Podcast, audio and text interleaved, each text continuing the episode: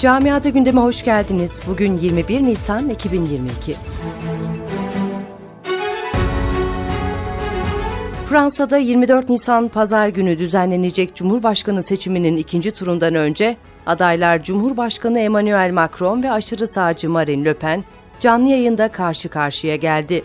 Programın önemli bir bölümünün konusu Le Pen'in vaat ettiği, kazanması durumunda yürürlüğe sokacağı başörtüsü yasağıydı. Macron, Le Pen'in bu vaadini sert şekilde eleştirerek hiçbir ülkede böyle bir yasak olmadığını söyledi. Bunun çok tehlikeli bir vaat olduğunu vurgulayan Macron, Le Pen için iç savaş çıkaracaksınız ifadelerini kullandı. Almanya'da Kuzey Ren-Vestfalya eyaleti başbakanı olan ve Mayıs ayında yapılacak eyalet seçimlerinde de CDU'nun adayı olan Hendrik Wüst, Köln Belediyesi'nin belirli şartlar altında Cuma günleri camilerde hoparlörden ezan okunmasına izin veren uygulamasını eleştirdi.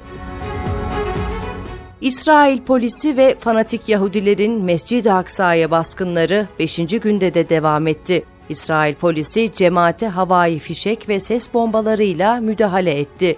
7 Filistinlinin de gözaltına alındığı açıklandı. Pandemi nedeniyle ara verilen toplu iftarlar bu Ramazan ayında yeniden başlarken Almanya'nın Köln kentinde İslam Toplumu Milli Görüş Genel Merkezi'nde düzenlenen iftarda yoğun katılımla gerçekleştirildi.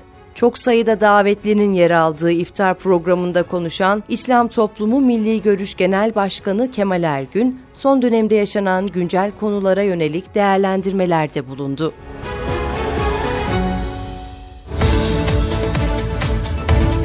Camiada gündemin sonuna geldik.